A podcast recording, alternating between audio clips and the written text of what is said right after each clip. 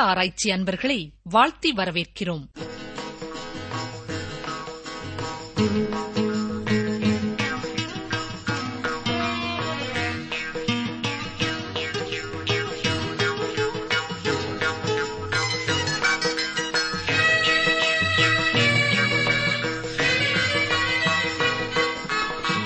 அனைத்து சமயத்து மெய்ப்பொருள் ஏசு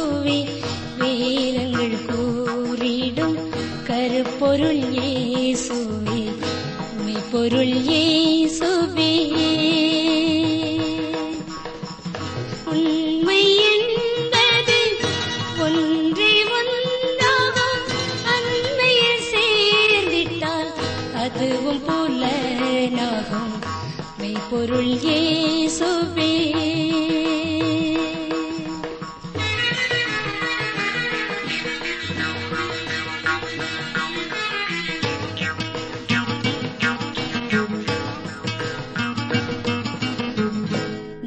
நேர்ச்சை பல பிரயாணம் செய்துமே பாவத்தின் கூர்மையை வெல்ல முடியவில்லை சோதனை நேரத்தில் உடல் உள்ளம் கரைப்பட துக்கம் நிறைந்திட வாழ்வெல்லாம் சோகமயம்.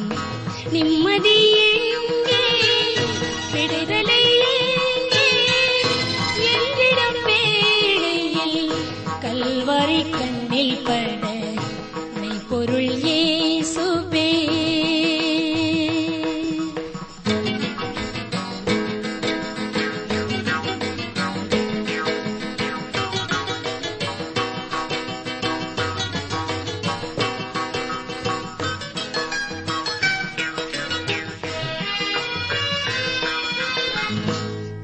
பாவமும் சாபமும் துரத்திடும் வேளையில் கல்வாரி சிலுவையின் காட்சியில் மூழ்கினேன்.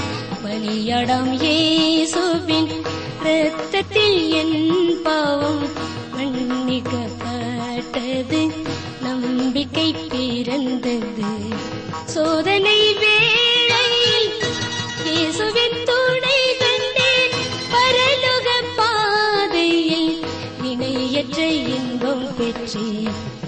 மெய்ப்பொருள் இயேசுவே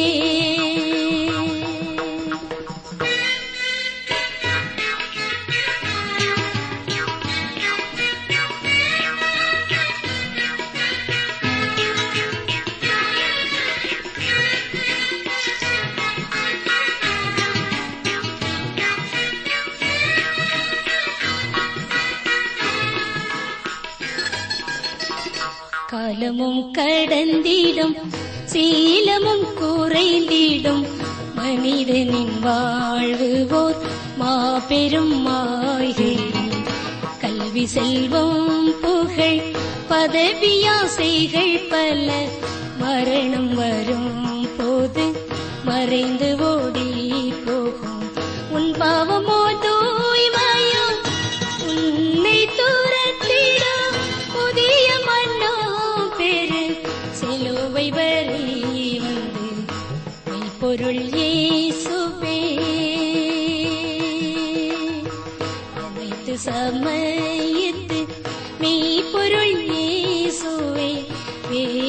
பூரிதம் கருப்பொருள் இயேசுவே மெய்ப்பொருள் கிறிஸ்துக்குள் பிரியமான சகோதரனை சகோதரியே நேற்றைய தினத்திலே ரெண்டு திமுத்தையின் புஸ்தகம் முதல் ஆறு வசனங்களை சிந்தித்தோம். இப்பொழுது ஏழாவது வசனம் முதல் பார்ப்போம். வாசிக்கிறேன் ரெண்டு திமுத்தையும் முதலாம் அதிகாரம் ஏழாம் வசனம். தேவன் நமக்கு பயமுள்ள ஆவியை கொடாமல் பலமும் அன்பும் தெளிந்த புத்தியுமுள்ள ஆவியையே கொடுத்திருக்கிறார். இங்கே பயமுள்ள என்ற வார்த்தையை கோழையான என்று மொழியாக்கம் செய்தால் நலமாயிருக்கும். ஏனென்றால் நாம் அநேக வேளைகளிலே இதை தவறாக புரிந்து கொள்கிறோம். நம்மிலே அநேகருக்கு இப்படிப்பட்ட பயம் என்ற உணர்வு காணப்படுவது இயற்கை. அநேகருக்கு விமானத்திலே பயணம் செய்வதற்கு பயமாக இருக்கும். சிலருக்கு கடலில் கப்பலில் பயணம் செய்வது பயமானதாயிருக்கும். சிலருக்கு கடலிலே குளிப்பதற்கு பயமாக இருக்கும். சில விதங்களிலே இது தீமையாக இருந்தாலும் அநேக வேளைகளிலே பய உணர்வு நமக்கு நன்மையானதாகவே இருக்கிறது. உதாரணமாக நாம் சிங்கத்தை கண்டு பயப்படுகிறோம். ஆகவே ஓடி ஒளிந்து பாதுகாப்பான இடத்திற்கு சென்று விடுகிறோம். இவ்வாறு இந்த பய உணர்வு அநேக வேளைகளிலே நமக்கு உதவியாயிருக்கிறது. சில வேளைகளிலேதான் நாம் பயத்தின் உச்சக்கட்டத்திற்கு செல்லும் பொழுது ஓடிப் போகிறோம் ஆனால் இங்கே பவுல் நல்ல பயத்தை குறித்து சொல்லவில்லை கோழைத்தனத்தை குறித்து சொல்லுகிறார். தேவன் நமக்கு கோழைத்தனமான ஆவியை கொடாமல் பலமும் அன்பும் தெளிந்த புத்தியுமுள்ள ஆவியையே கொடுத்திருக்கிறார் என்கிறார். தெளிந்த புத்தி என்று இங்கே பவுல் குறிப்பிடுகிற காரியம் ஒழுக்கத்தை குறிப்பிடுகிறது. அதாவது கிறிஸ்தவ வாழ்க்கையிலே நாம் தோல்வியுற வேண்டும் என்பது தேவனுடைய நோக்கம் அல்ல நாம் தெளிந்த புத்தியுள்ளவர்களாக ஒழுக்கமுடையவர்களாக இருக்க வேண்டும். நாம் நம்முடைய உணர்வுகளுக்கு அடிமைப்பட்டு விடக்கூடாது. நாம் அநேக வேளைகளிலே நம்முடைய உணர்வுகளால் நடத்தப்படுகிறோம். ஆகவேதான் நாம் சில வெளிப்பிரகாரமான தோற்றத்தை பார்த்து ஏமாந்து போகிறோம். உள்ளான காரியத்தை தெளிந்த புத்தியைக் கொண்டு ஆராய்ந்து பாராமல் வெளிப்பிரகாரமாக பார்க்கும் பரிதாபமான தோற்றத்தைக் கண்டு உணர்வுகளால் ஆட்கொள்ளப்பட்டு ஏமாந்து விடுகிறோம். ஆனால் ஒரு தேவனுடைய பிள்ளை உணர்வுகளால் ஆட்கொள்ளப்படக்கூடாது. நம்முடைய உணர்வுகள் நமக்கு எஜமானாக இருக்கக்கூடாது. நாம் ஒழுக்கமுடையவர்களாக இருக்க வேண்டும். சரி பயம் என்பதை நாம் எவ்வாறு கையாள வேண்டும்? பயப்படுவது சரியா? இல்லை. ஆனால் பயந்து வீட்டிற்குள்ளே அடங்கி கிடப்பதே தவறு. நாம் ஒரு தெளிந்த புத்தியுள்ள ஒழுக்கமான தேவ பிள்ளையாக இருப்போம் என்றால் எதற்கு பயந்தோமோ அந்த காரியத்தையே தேவ உதவியுடன் எடுத்து செய்ய துணிவோம். ஏனென்றால் தேவன் நம்மை கிரியையை செய்ய அழைத்திருக்கிறார். உணர்வுகளை மேற்கொள்வது என்பது என்னவென்றால் நீங்கள் செய்ய வேண்டியதை உணர்வுகள் செய்யாதபடிக்கு தடுப்பதை வெற்றி கொள்வதாகும். உணர்வுகள் உங்களுடைய செயலை தடுக்காதபடிக்கு பார்த்துக் கொள்வதாகும். உங்களுக்கு விமானத்தில் செல்வதற்கு பயமாக இருந்தாலும் உங்களை ஒழுக்கப்படுத்திக் கொண்டு சமாளித்து எப்படியாவது விமானத்திலே செல்ல முயற்சித்து வெற்றி பெறுவதாகும். ஆனால் அந்த பய உணர்வுகள் உங்களுக்குள் தான் இருக்கும். அதே வேளையிலே செயலை செய்வதின் மூலம் நீங்கள் பயத்தை மேற்கொள்கிறீர்கள். நாம் தோற்கடிக்கப்பட்ட பிள்ளைகளாக இருக்க தேவன் நம்மை அழைக்கவில்லை. நம்முடைய உணர்வுகள் நம்மை ஆள முடியாது ஆளவும் கூடாது. நாம் நம்முடைய உணர்வுகளை மேற்கொள்வதற்காக தேவனும் நமக்கு பயிற்சி அளிக்கிறார். சில வேளைகளிலே சில இடங்களில் ஏற்பட்ட மோசமான பாதகமான செயலி நிமித்தம் அங்கே நீங்கள் போக பயப்படக்கூடும். அப்படி இல்லை என்றால் அங்கே போவதை நீங்கள் வெறுக்கக்கூடும்.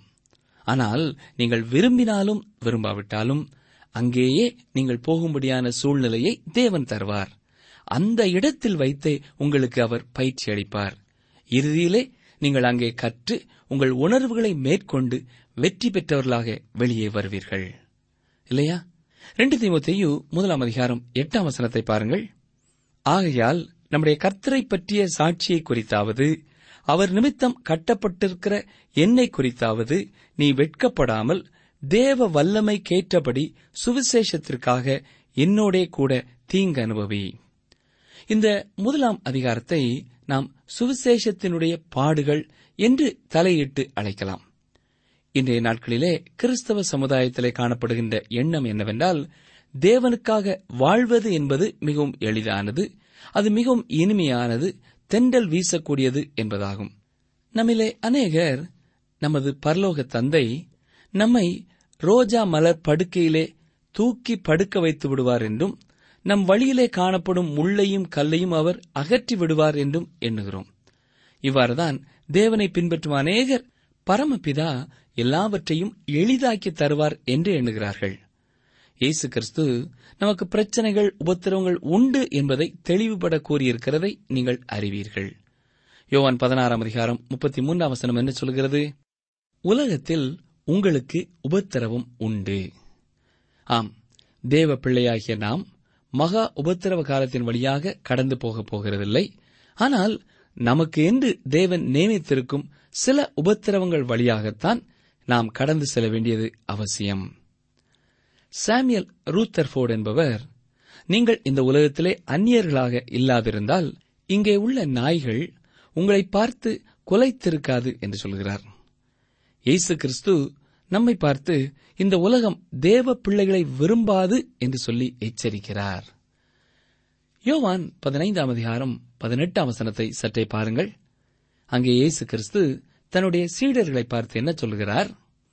உலகம் உங்களை பகைத்தால் அது உங்களை பகைக்கிறதற்கு முன்னே என்னை பகைத்தது என்று அறியுங்கள் என்று சொல்கிறார். ஆம் நீங்கள் ஒருவேளை மிகவும் புகழ்பெற்ற தேவ பிள்ளையாக இருக்கிறீர்கள் என்றால் உங்களிடத்திலே ஏதோ தவறு இருக்கிறது. ஒரு ஞாயிறு பாடசாலை ஆசிரியை தன்னுடைய மாணவனிடம் இவ்வாறு கேட்டார்கள். குமார் உனக்கு வேதத்திலே மிகவும் பிடித்த நிகழ்ச்சி எது? என்று கேட்டார்கள்.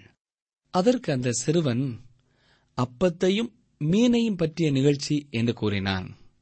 ஆனால் பிரியமானவர்களே கிறிஸ்தவ வாழ்க்கை என்பது ரோஜா மலர் படுக்கை அல்ல என்பதை நாம் அறிந்து கொள்ள வேண்டும்.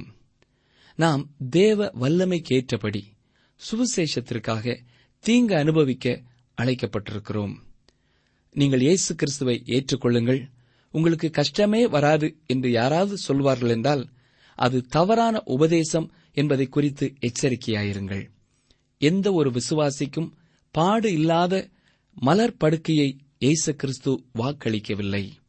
எனக்கு அருமையான சகோதரனே சகோதரியே இந்த நாட்களிலே நீங்கள் கடந்து வந்து கொண்டிருக்கும் பாடுகளை குறித்தும் துன்பங்களை குறித்தும் நீங்கள் சோர்ந்து போக வேண்டிய அவசியமில்லை. நீங்கள் இயேசு கிறிஸ்துவை நேசிக்கிறீர்கள் என்ற நிச்சயம் உங்கள் இருதயத்திலே இருக்கும் என்றால் ரோமர் எட்டாம் அதிகாரம் இருபத்தி எட்டாம் வசனம் என்ன சொல்கிறது என்பதை நினைவிலே கொண்டு வாருங்கள். அன்றியும் அவருடைய தீர்மானத்தின்படி அழைக்கப்பட்டவர்களாய் தேவனிடத்திலே அன்பு கூறுகிறவர்களுக்கு சகலமும் நன்மைக்கு ஏதுவாக நடக்கிறது என்று அறிந்திருக்கிறோம்.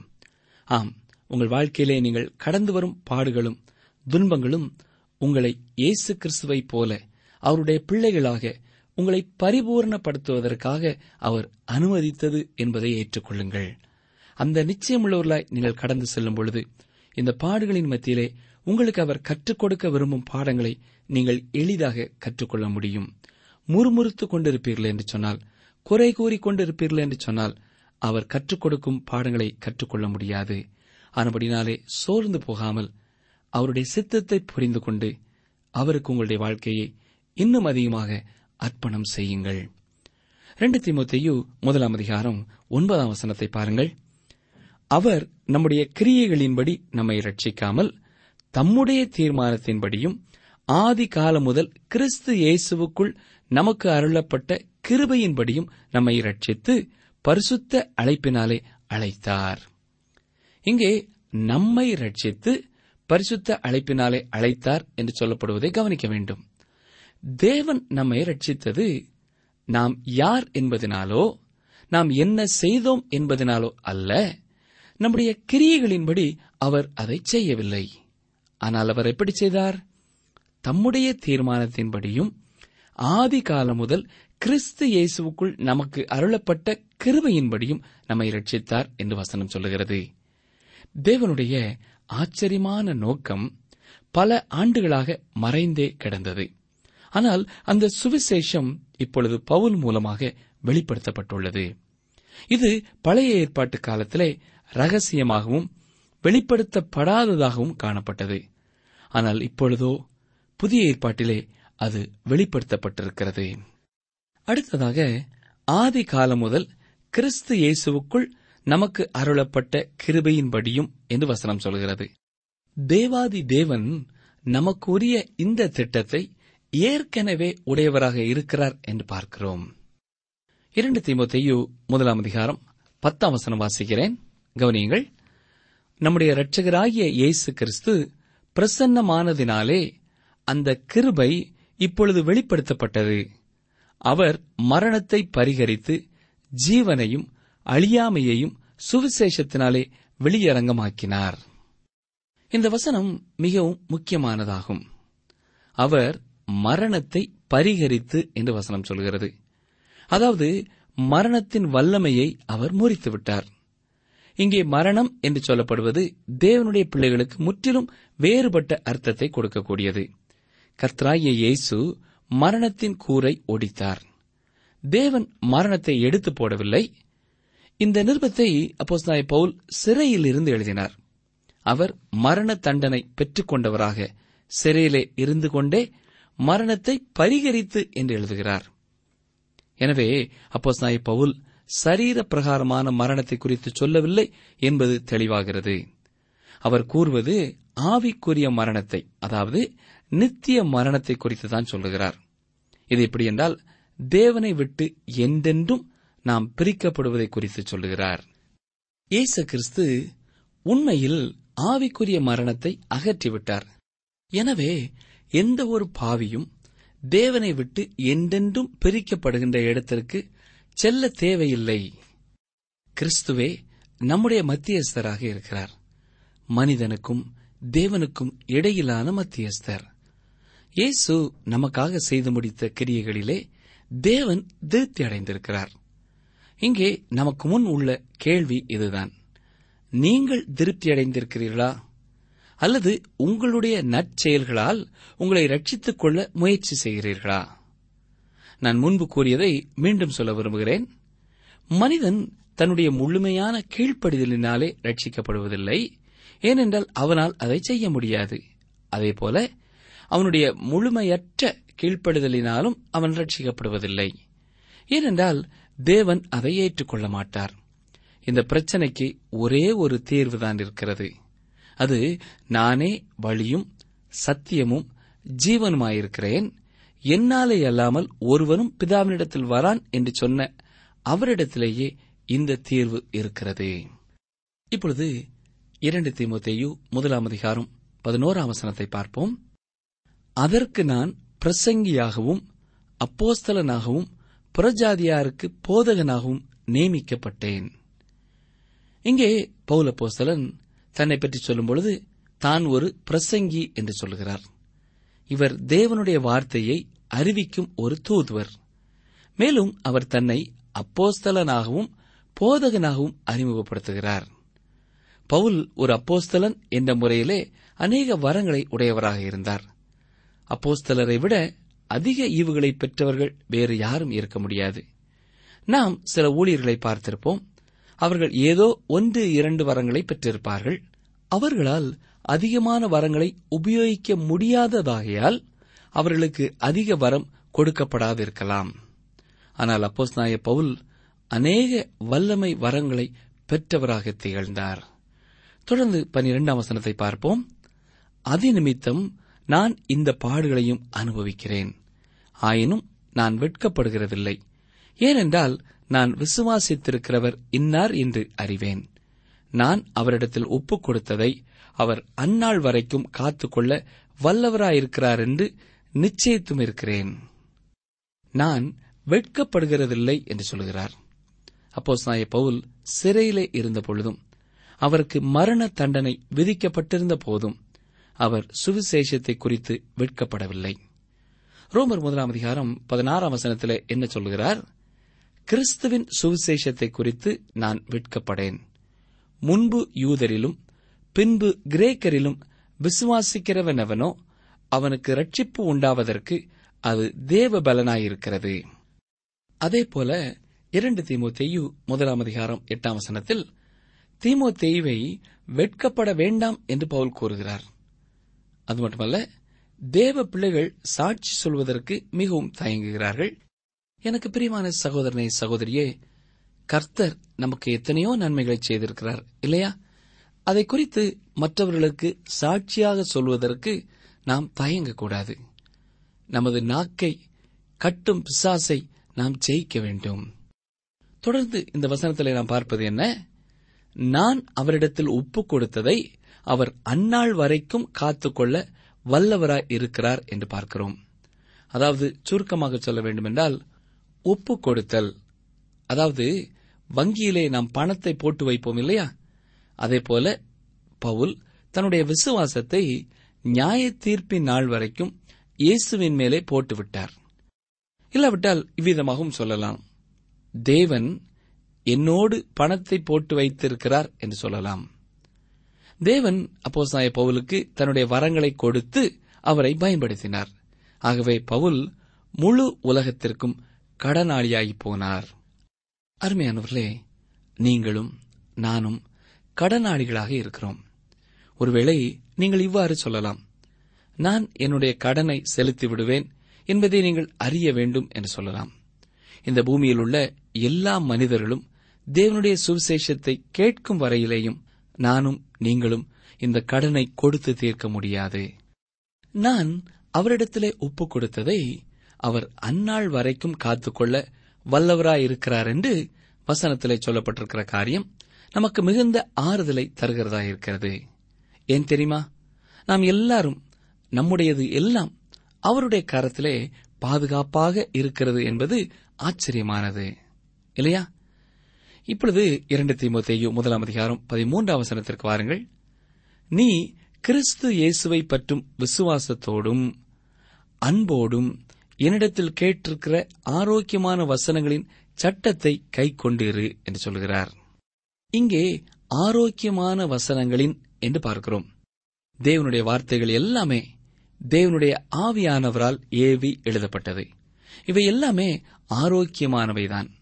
இதைவிட தேவனுடைய வார்த்தை குறித்த மற்றொரு விளக்கம் திருப்தி அளிக்கக்கூடியது அல்ல.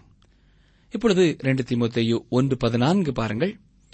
உன்னிடத்தில் ஒப்புவிக்கப்பட்ட அந்த நட்பொருளை நமக்குள்ளே வாசம் பண்ணுகிற பரிசுத்த ஆவியினாலே காத்துக்கொள்.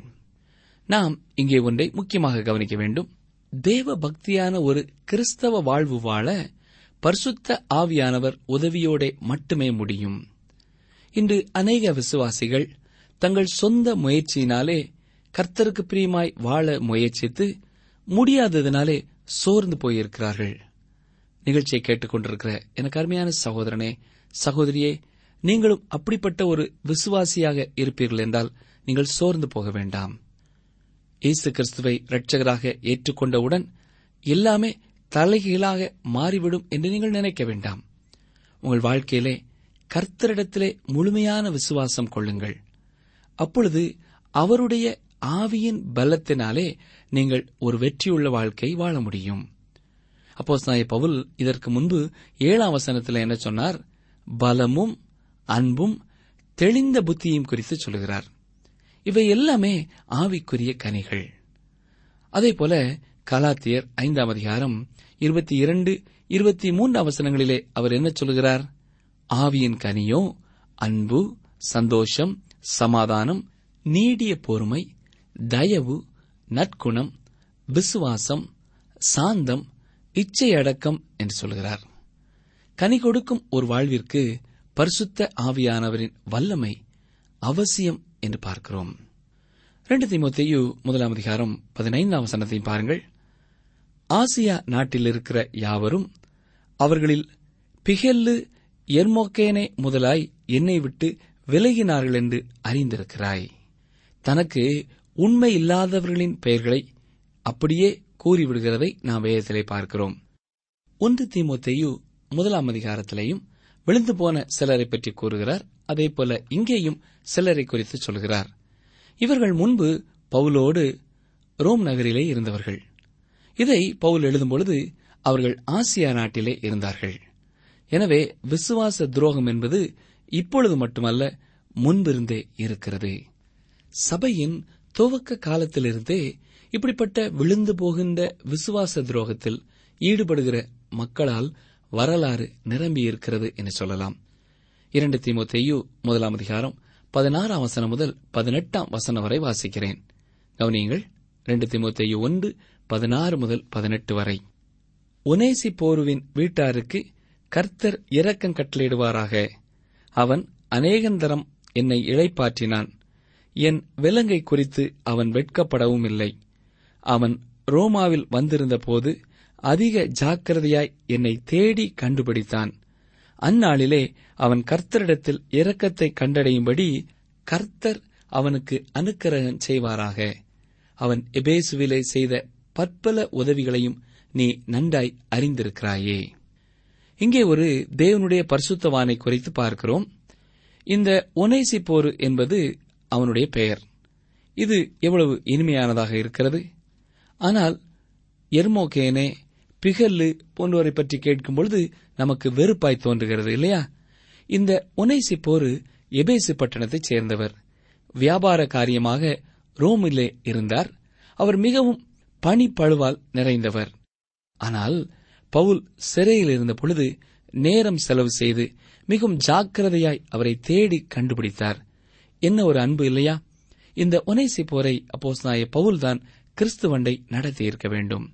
எனக்கு அருமையான சகோதரனே சகோதரியே உங்களை கிறிஸ்துவண்டை நடத்தியவர்களை அற்பமாக எண்ணாதேயுங்கள் அவர்களை கனப்படுத்துங்கள். அவர்களுக்காக ஜெபம் செய்யுங்கள். அவர்கள் மூலமாக அநேகர் கர்த்தரண்டை வர நீங்கள் ஜாக்கிரதை உள்ளவர்களாய் அவர்களை உங்கள் ஜெபத்திலே நினைவு கூற வேண்டியது அவசியமானதாயிருக்கிறது. ஜெபம் செய்வோம். எங்களை நேசிக்கிற எங்கள் நல்ல ஆண்டவரே இந்த நாளிலேயும் உம்முடைய வசனங்கள் மூலமாய் எங்களுக்கு நீர் கற்றுக் கொடுத்த சத்தியங்களுக்காக உமக்கு நன்றி செலுத்துகிறோம். ஆண்டவரே எங்களுக்கு நீர் பயமுள்ள ஆவியை கொடாமல் பலமும் அன்பும் தெளிந்த புத்தியுமுள்ள ஆவியை கொடுத்திருப்பதற்காக உமக்கு நன்றி செலுத்துகிறோம். இந்த மன தெளிவுள்ளவர்களாக எப்பொழுதும் உம்மை குறித்து சாட்சி பகருவதற்கு தயங்காமல் சாட்சி பகர நீரே எங்களை பலப்படுத்த வேண்டும் என்று கெஞ்சுகிறோம். கர்த்தாவே நாங்கள் உம்மிடத்திலே ஒப்புவித்ததை உம்முடைய வருகை வரை நீர் காத்துக்கொள்ள வல்லமையுள்ளவராய் இருப்பதற்காக உமக்கு ஸ்தோத்திரம் செலுத்துகிறோம்.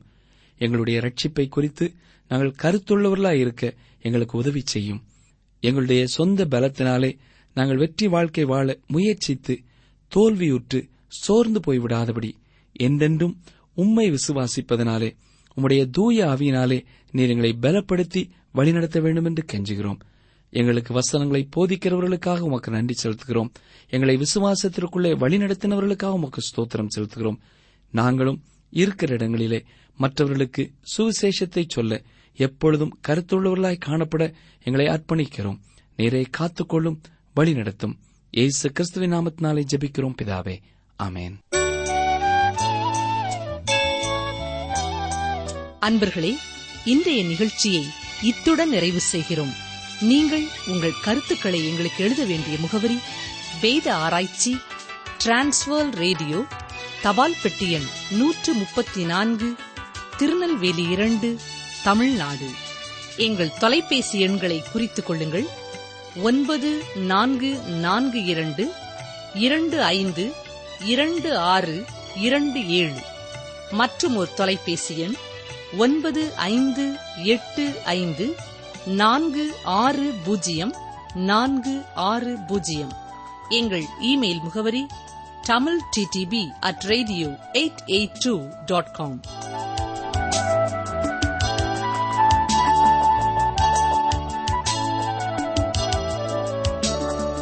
ஒருவனும் மற்றொருவன் செய்யும் தீமைக்கு தீமை செய்யாதபடி பாருங்கள். உங்களுக்குள்ளும் மற்ற யாவருக்குள்ளும் எப்பொழுதும் நன்மை செய்ய நாடுங்கள். ஒன்று தெசலோனிக்கேயர் ஐந்து பதினைந்து. ஒருவனும் மற்றொருவன் செய்யும் தீமைக்கு தீமை செய்யாதபடி பாருங்கள். உங்களுக்குள்ளும் மற்ற யாவருக்குள்ளும் எப்பொழுதும் நன்மை செய்ய நாடுங்கள். ஒன்று தெசலோனிக்கேயர் ஐந்து பதினைந்து.